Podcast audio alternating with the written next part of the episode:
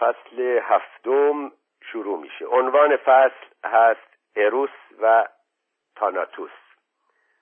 با نقل قولی از فیلیپ لارکین شروع میشه. برای تمام کشمکش های زندگی آدمی به تنهایی نیاز دارد. با آنکه زندگی پر است از ارتباط و وسوسه با آنکه آدمی بسیار تلاش می کند تا با دیگران رابطه برقرار سازد و خانواده یک پارچه و متحد باقی بماند همیشه آرزویی در وجود آدمی برای تنها بودن موج می‌زند. در پس همه این کشمکش ها آدمی آرزو می کند موجودیتش پایان یابد. زندگی ما آشفته و پر از کشاکش است. خودمان را بیمه عمر می کنیم بچه دار شدنمان را عقب می اندازیم همه اینها واقعیت دارد. اما وقتی آدمی می‌خواهد که دیگر وجود نداشته باشد هیچ چیزی را در نظر نمی‌گیرد. در جرفای وجود هر کس به رغم آنکه زندگی می کند و به مردن نمی اندیشد و با آنکه با همه این کشاکش ها دست به گریبان است احساسی وجود دارد که در جایی زندگی را پایان دهد. اینجا نقل قول تموم میشه و فصل هفتم که آخرین فصل کتاب جنگ هست شروع میشه. در جریان جنگ السالوادور با عکاسی کار می‌کردم که کلی خطر از بیخ گوشش گذشته بود تا آنکه بالاخره رضایت داد از کار کنارگیری کند. به شهر میامی نقل مکان کرد. در آنجا برای یکی از نشریه ها برای داستان های معمولی خانوادگی عکس می گرفت اما نتوانست خود را با آن موقعیت تطبیق دهد و پس از مدتی بازگشت. از لحظه ای که از هواپیما پیاده شد معلوم بود که برگشت آنجا تا کشته شود. دقیقا به همان ترتیب که خبرنگاران جنگی و سربازانی هستند که در نظر ما فناناپذیر جلوه می کنند و از دست رفتن آنها یادآور این حقیقت تأمل انگیز است که برای مرگ فرقی نمی کند به سراغ چه کسی برود. در جنگ کسانی هم یافت می شوند که به شکل هولناکی گویی با مرگ هماغوشند و نمی توانند از چنگ آن رهایی یابند. نگاه کردن به او حراساور بود. جنازه ای بود متحرک. چند ماه بعد در یکی از درگیری ها از پشت هدف گلوله قرار گرفت و در مدتی کمتر از یک دقیقه مرد. زیگموند فروید نیروهای سرشت آدمی را بین دو غریزه تقسیم می کند یکی اروس نیروی محرکی که ما را به نزدیک شدن به دیگران برای حفاظت و مراقبت از خود ترغیب می کند و دیگری تاناتوس یا غریزه مرگ. نیرویی که برای نابودی همه چیزهای زنده از جمله خود ما عمل می کند از نظر فروید این نیروها در برخوردی ابدی با یکدیگرند. او در مورد اینکه زمانی فرا خواهد رسید که جنگ وجود نداشته باشد بدبین بود. استدلال می‌کرد که بین این دو غریزه کشاکشی ابدی جریان دارد. در کتاب تمدن و نابهنجاری هایش می نویسد معنای رشد تمدن از نظر ما زیاد مهم نیست. رشد تمدن میباید مبارزه بین اروس و تاناتوس بین غریزه زندگی و غریزه مرگ را همانطور که در نوع بشر وجود دارد عرضه کند. این مبارزه اساسا شامل تمام زندگی می شود ما به ویژه هنگامی که بر اثر مواد مخدر جنگ از خود بیخود می‌شویم به نجابت از خودگذشتگی و ایثاری که جنگ از ما میطلبد اعتقاد مییابیم. در مبارزه در راه خیر و صلاح همگانی احساسی مشترک نسبت به معنا و مقصود و در واقع نوعی هدف کشف می‌کنیم. جنگ خلع معنوی ما را پر می کند من از جنگ دل خوشی ندارم اما برای آنچه با خود همراه داشت دلم تنگ می شود هرگز نمی توانم ادعا کنم در بهبوهه جنگ در السالوادور یا بوسنی یا کوسوو شادمان بودم. اما باید بگویم که احساس خوبی داشتم از مقصود و هدف احساسی از وظیفه و رسالت. و این کیفیتی است مشترک میان جنگ و عشق. زیرا در عشق نیز ما می توانیم وفا و ایثار را بر سلامت و امنیت ترجیح دهیم. سعادت گریزنده متغیر و بی ثبات است. سعادت وقتی از معنا توهی شود بی حاصل خواهد شد. و اما زمانی که در میدان گسترده جنگ مسائل خطیری در گرو عاقبت کار است هیجانهایی که خون آدمی را به جوش میآورند با پیروزی های چشمگیر و نمایش جسورانه آنها دنبال می شوند. به این ترتیب معنای سعادت از عاطفه و محبت آری و به شکلی بیرحمانه نابود کننده خود می شود ایثار اولیه جنگ همان ایثار عشق است احساس عمده که جنگ را نابود می کند و این اغلب همان چیزی است که در آغاز جنگ نمایان و احساس می شود یعنی عشق یونانیان باستان این رابطه عجیب بین عشق و مرگ در زمان جنگ را درک می کردند. وقتی آشیل در جنگ تروا پنتسیله ملکه آمازونها زنان جنگجو را به قتل می رساند در حینی که ملکه در میدان نبرد جان می دهد آشیل عاشقش می شود به محض آنکه ملکه می میرد به محض مردن عشق آشیل محکوم به فنا می شود ما وسوسه می‌شویم زندگی را تا حد پیگردی ساده برای کسب سعادت کاهش دهیم. اما اگر معنایی وجود نداشته باشد همین سعادت به ناامیدی تبدیل می شود و از بین می رود وسوسه دیگر دست شستن از پیگرد سعادت است تا به آنچه برای ما معنا فراهم می آورد مؤمن بمانیم.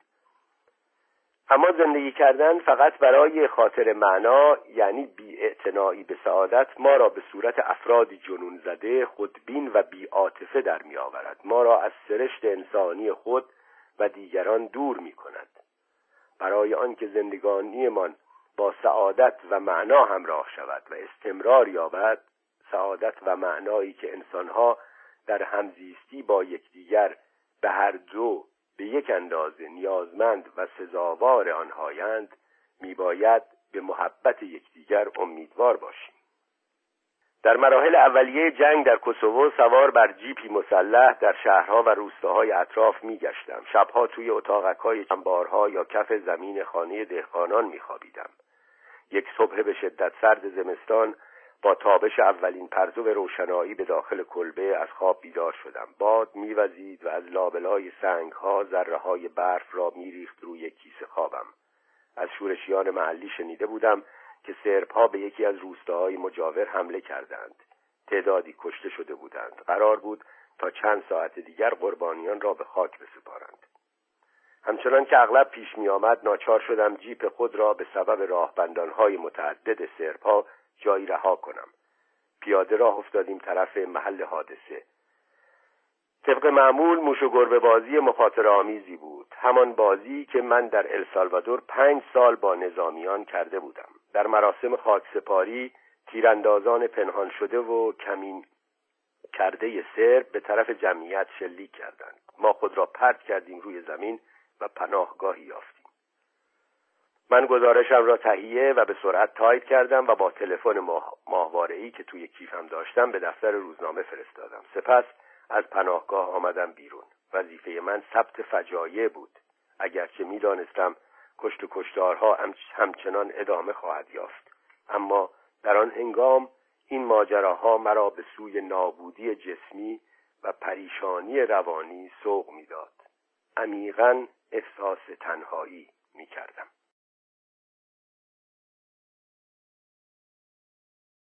در بهبوهه فجایع از جمله فاجعه 11 سپتامبر 2001 اشتیاق نومیدانه در وجود تمام کسانی که دچار آن وضعیت اسفبار شده اند وجود دارد که در کنار عزیزان خود باشند.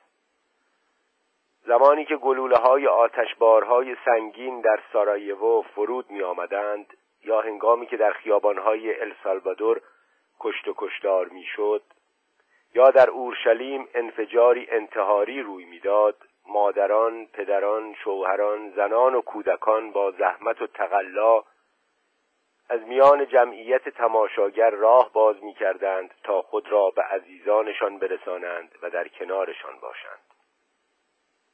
این عشق همانند مرگ بازتاب بیرونی مییابد. این عشق در لحظه ای که مرگ ضربه نهایی را وارد می آورد با تاناتوس یعنی غریزه مرگ به مبارزه برمیخیزد. این دو نیروی محرکه انسانی مانند امواج با یکدیگر برخورد می کنند هر اندازه غیر منطقی اما همواره احساسی وجود دارد که عشق آنقدرها هم که تا چند لحظه پیش باور داشتیم ضعیف و ناتوان نیست. عشق به تنهایی سعادت و معنا را به هم میآمیزد. عشق به تنهایی می‌تواند با انگیزه وسوسه کننده ای که ما را به سوی نابود کردن خود پیش میراند مبارزه کند. پرسش این است که آیا اکنون آمریکا با مرگ بازی می کند از قرار معلوم به نظر نمی رسد که مانند سالهای پس از جنگ ویتنام ما از جنگ درس عبرت گرفته باشیم. کابینه بوش در بررسی موضع اتمی خود تجدید نظر کرده است تا به آمریکا توانایی ضربتی اتمی انعطاف ناپذیرتری بدهد. واشنگتن حق انتخاب بیشتری می‌خواهد تا بتواند با رویدادهای فوری بالقوه و نامنتظر با نیروهای بسیار کوچک و اندک اما مؤثرتری که به میدان میفرستد مقابله کند. همان کاری که در جنگ اخیر عراق انجام شد. در مدت سه هفته بیش از دوازده هزار بمب و موشک بر عراق به ویژه روی بغداد فرو ریخته شد. این گونه بازی کردن با سلاحهای نابودی جمعی لاس زدن با نابودی بشریت است. دوباره با آغوش باز به سوی تاناتوس یعنی مرگ رفتن است. در جنگ پناهگاه های عاطفی معدودی یافت می شود یکی از این پناهگاه ها برای گریز از جنونی که همه جا را فرا گرفته توسط زوج عاشق ایجاد می شود آنان نمی توانند خونریزی و کشت و را که در بیرون جریان دارد متوقف کنند. اغلب ناتوانند و بسیاری وقتها خودشان قربانی همان کشت و کشتار می شوند اما در کنار چنین افرادی بود که هرگاه دور بخاری هیزم سوزی می نشستیم تا غذای مختصری بخوریم سلامت عقل می یافتم و گویی به من یادآوری می شد که انسان بودن به چه معناست. عشق بود که آنان را سر پا نگه داشته بود. در جریان جنگ های آمریکای لاتین خاورمیانه و منطقه بالکان من به چنین زوجهایی پناه می بردم عشق وقتی عمیق باشد و از سوی دو طرف ادامه یابد شامل از خود مایه گذاشتن اغلب تا حد ایثار و نیز شور و اشتیاق نیز می شود زیرا میثاق عشق چنان است که هم ضعف فرد را در نظر می‌گیرد و هم حرمت او را. میثاق عشق موجب می شود که عاشق و معشوق خود را در دیگری باز شناسند تنها عشق است که می‌تواند ما را نجات دهد. در جریان جنگ راحت نمیخوابیدم. به ندرت می‌توانستم خوابهایی را که می‌دیدم به خاطر بیاورم. بیدار که می‌شدم فقط می‌دانستم که خوابهایم تلخ و آمیخته با خشونت بودند. هرگاه منطقه جنگی را ترک می کردم کابوس ها مانند رب و نوهای انتقام بر سرم فرو می ریختند و مرا به امان می آوردند کابوس های وحشتناکی از جنگ در خواب به سراغم می آمدند خواب می دیدم با پدرم و فرزند خردسالم در منطقه جنگی هستم و برای کمک به آنها هیچ کاری از دستم ساخته نیست. اما در خانه آن زوجهای عاشق راحت سر بر بالین میگذاشتم و آسوده میخوابیدم. عشق آنان به یکدیگر مانند پوششی روی همه ما گسترده می‌شد و محفوظمان میداشت. این گونه بود که جنگ محو می‌شد اما وسوسه جنگ وجود داشت. صدای رگبار سلاحهای اتوماتیک از دور به گوش می رسید و ما را به بازگشت فرا می خواند و ما همواره باز می گشتیم عرصو می گفت تنها دو ذات زنده پذیرای انزوا و جدایی کاملند خدا و شیطان. و همین سبب بدترین و شدیدترین عذاب برای انسان تنهایی است. فرد تنها مانده هرگز نمی‌تواند به اندازه کافی انسان باشد. بسیاری از هواخواهان پرشور جنگ همان افراد جدا مانده هستند که پیش از آغاز جنگ عمیقا تنها و از محبت محروم بودند. آنان در جنگ به رضایت خاطر دست می‌یابند. شاید به این سبب که جنگ تنها چیزی بوده که موجب شده آنان به عشق برسند. اگر وجود چنین جاذبه ای را که از جهاتی به عشق بسیار نزدیک است در جنگ نپذیریم هرگز نمی‌توانیم با پدیده جنگ مقابله و مبارزه کنیم. همه ما وسوسه می‌شویم که برای میثاقهای کاذب نژادی ناسیونالیستی طبقاتی و جنسیتی ارج فراوان قائل شویم. این میثاقهای دروغین و نادرست برای جلب وفاداری ما گاهی با یکدیگر رقابت می‌کنند. جنگ اغلب شاید هم همیشه میثاقی است کاذب میثاقهای دروغین و غلابی به جای آنکه عمومیت داشته باشند بر اساس استثناء بنا شدهاند تمام میثاقهای آری از احساس تواضع و آن به امکان خطا در هدفهای ما میثاقهای کاذب به شمار می‌روند. پیامبران در مورد آنها به ما هشدار دادند. هزینه جنگ معمولا با توجه به تخریب قابل رؤیت زیربنای کشور ساختمانهای فرو ریخته، کارخانه ها و پلهای ویران شده و تعداد جانباختگان برآورد می شود. اما از همه آنها بدتر عوارض روانی و معنوی جنگ است. عوارضی که نسلها طول می کشد تا برطرف شوند. تاوان جنگ همه جوامع را نابهنجار و فلج می کند. همچنان که اروپا شاهد سربازان بازگشته از جنگ جهانی اول بود که همه از نظر روانی در هم کوبیده شده بودند. اما حتما در ذهن کسانی که از بهای سنگین جنگ اطلاع دارند هنوز هم تصور توانایی برای از بین بردن مشکلات فراوان زندگی وجود دارد.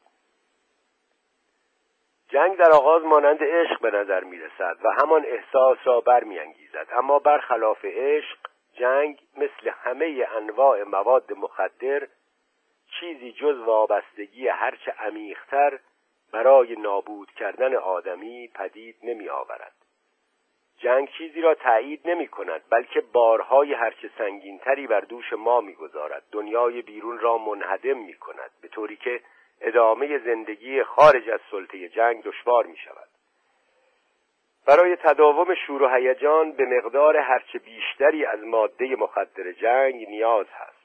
سرانجام آدمی برای رسیدن به نشعگی کامل جنگ را میبلعد و در وجود خود حذف می کند به طوری که دنیای بیرون از جنگ به قول فروید غیر عادی می شود هر آنچه آشنا بوده به شکل غریبی ناآشنا به نظر می رسد بسیاری از کسانی که از جنگ به خانه و زندگی خود باز می گردند به این نکته پی می برند دنیایی که زمانی آن را درک می کردیم و مشتاقانه آرزو داشتیم به آن بازگردیم در برابر ما به شکل دنیایی بیگانه عجیب و غریب و ورای فهم و درکمان قرار می گیرد آنتونی لوید روزنامه‌نگار انگلیسی در سال 1999 کتاب جنگ من تمام شد اما دلم برایش خیلی تنگ شده را منتشر کرد که درباره اعتیاد دوگانهش به هروئین و جنگ بوسنی است. روایت او انگیزه نابود کردن خود به وسیله جنگ و مواد مخدر را توضیح می‌دهد. و نیز حالتهای نشعگی را که باعث می شود بسیاری وارد جنگ شوند توصیف می کند. جنگ از نظر آنتونی لوید مانند مایکل هر تجربه کردن ماده مخدر تا نهایت آن است. جنگ فرصتی بوده برای او که بتواند حد اکثر اختلاف بین دو قطب پالایش و نابودی را تجربه کند.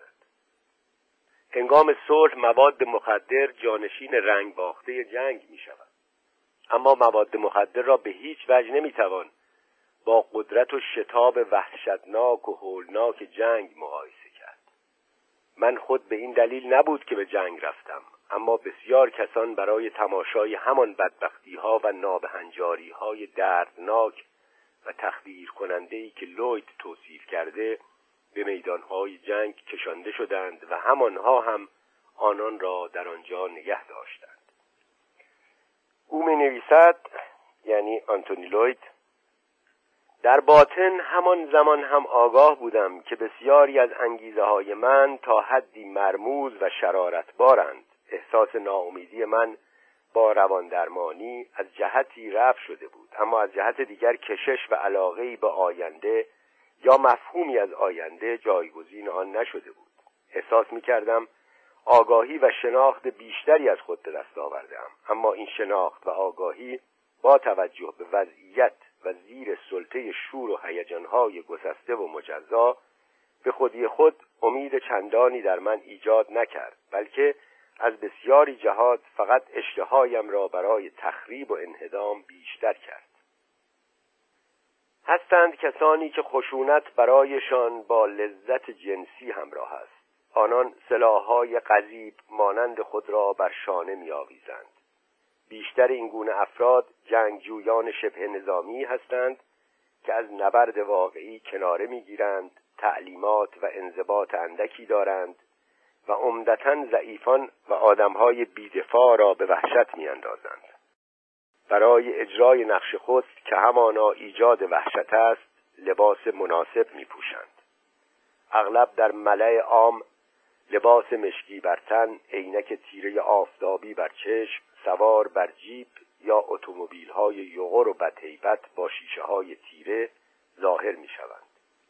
جنگ از نظر آنان موقعیتی است برای کسب قدرت چون این موجوداتی سرزمین هایی مانند کنگو را به شکل زمین بازی و سرگرمی برای ارزای خودخواهی های شخصی درآوردهاند.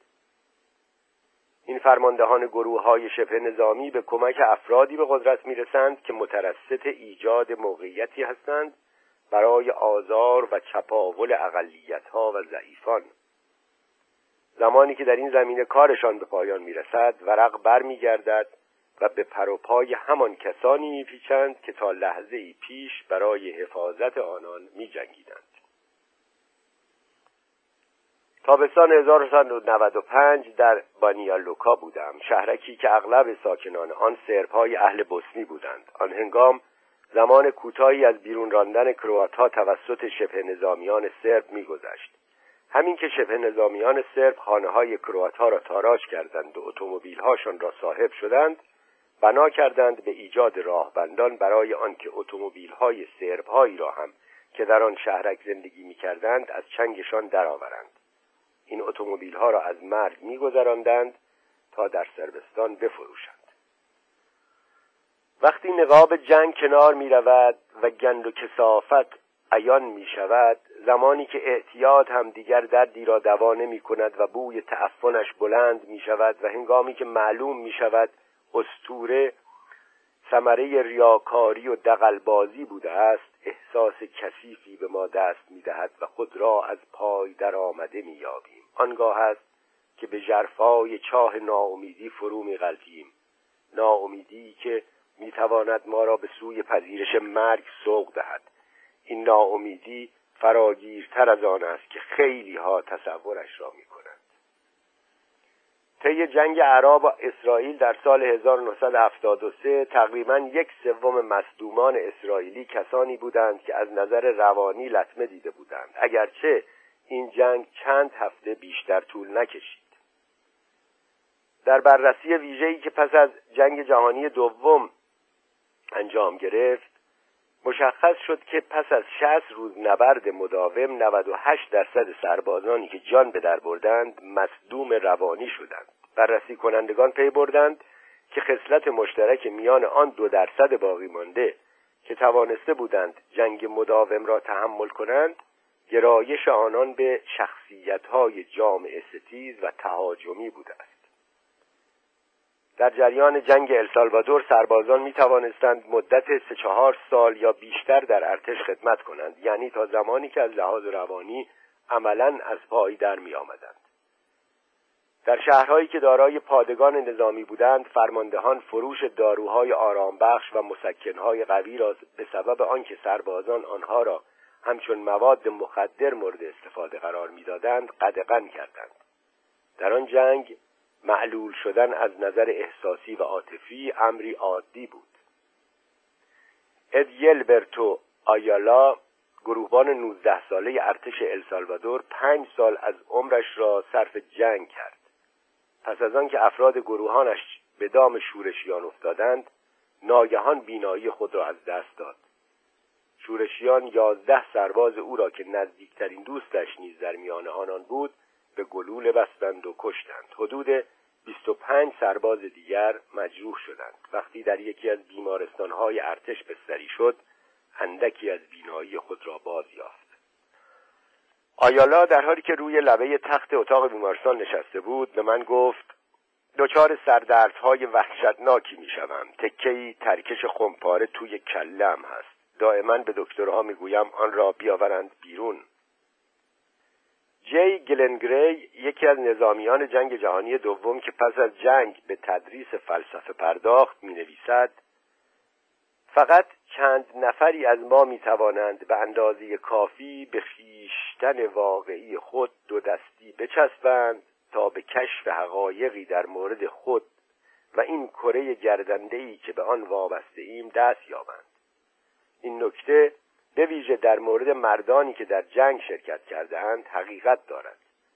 مارس خدای جنگ در اساطیر یونان وقتی وارد قلمرو او می‌شویم میکوشد ما را نابینا کند و هنگامی که قلمرو او را ترک می‌گوییم جامی پر از آب لته یعنی آبی که بنابر اساطیر یونان فراموشی میآورد به ما بنوشاند. اینجا نقل قول از گلنگری تموم میشه. این توهم قدرتمندی است توهمی که اشخاص را به سوی جنگ پیش میراند. وقتی این توهم از میان می رود زمانی که واقعیت جنگ دریافته می شود تمام عالم از هم فرو می باشد بسیاری از کسانی که ناگهان به شقاوت بدوی و دروغ جنگ پی می‌برند فرو میریزند.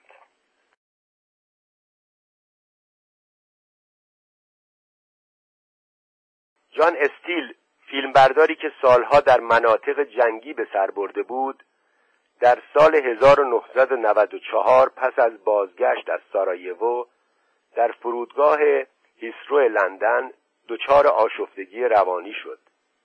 در آن لحظه بود که متوجه واقعیت بیرحمانه کاری که انجام داده بود شد واقعیتی که برق و جلای خودبینانه و اعتیاد به جنگ را به شکل اوریان در برابرش قرار داد. او در مصاحبه با روزنامه اسرائیلی ها آرتز می‌گوید از سارایوا برمیگشتم. ما جایی بودیم که به گذرگاه تیراندازان مخفی شده شهرت یافته بود. من در آنجا از دختری فیلم می‌گرفتم که گلوله یکی از تیراندازان مخفی شده به گردنش اصابت کرده بود. از او توی آمبولانس در حال مرگ فیلم گرفتم. پس از آنکه دخترک مرد ناگهان به ذهنم خطور کرد. آخرین چیزی که دیده عدسی دوربین فیلمبرداری من بوده است که مقابل چهرهش گرفته بودم. این جریان مرا از پا انداخت. دوربینم را برداشتم و در گذرگاه تیراندازان مخفی شده بنا کردم به دویدن و در همان حال از بسنیایی هایی که این طرف آن طرف می دویدند از ارتفاع زانو فیلم گرفتم. فکر می کنم ذهنم درست کار نمی کرد زیرا همه چیز را معکوس گرفته بودم. انگار از ذهنم گذشته بود که عمل قهرمانانه ای انجام دهم و از مردمی که کشته می شدند تصویرهایی اختصاصی فیلم برداری کنم. جنگ مرد پرست است و این مرد پرستی عاملی است بنیادی برای خدمت در ارتش. درست همانطور که عاملی است بنیادی در شکلگیری تروریست ها و افراد انتحاری با بمب. این مرد پرستی خود را در پس شعارهایی درباره وظیفه و رفاقت پنهان می کند و در کمین می نشیند تا لحظه ای که دلبستگی و امید چندانی به زندگی نداریم یا وقتی شور و التهاب مستانه جنگ به اوج می‌رسد افسار پاره کند و بیفتد به جان آدمیان. زمانی که به اندازه کافی وقت میگذرانیم به نظر می‌رسد که به نوعی رهایی دست یافته ایم این پذیرشی است فریبنده و کشنده که می‌تواند لاس زدن دراز مدت در جنگ با نابودی خود را به پایان برساند. یونانیان باستان برای چنین نیروی محرک و پیشبرندهای کلمه ای داشتند اکپیروسیس به معنای تلف شدن با گلوله ای از آتش آنان این واژه را برای توصیف قهرمانان به کار می بردند. جنگ کاری می کند که ما نیروی خود را صرف جنونی کنیم که در آن تمام زندگی آدمیان از جمله زندگی خود شخص فرعی به نظر می رسد. بروز ویژگی های جنگ ما را به صورت مظاهر جنگ در می آورد.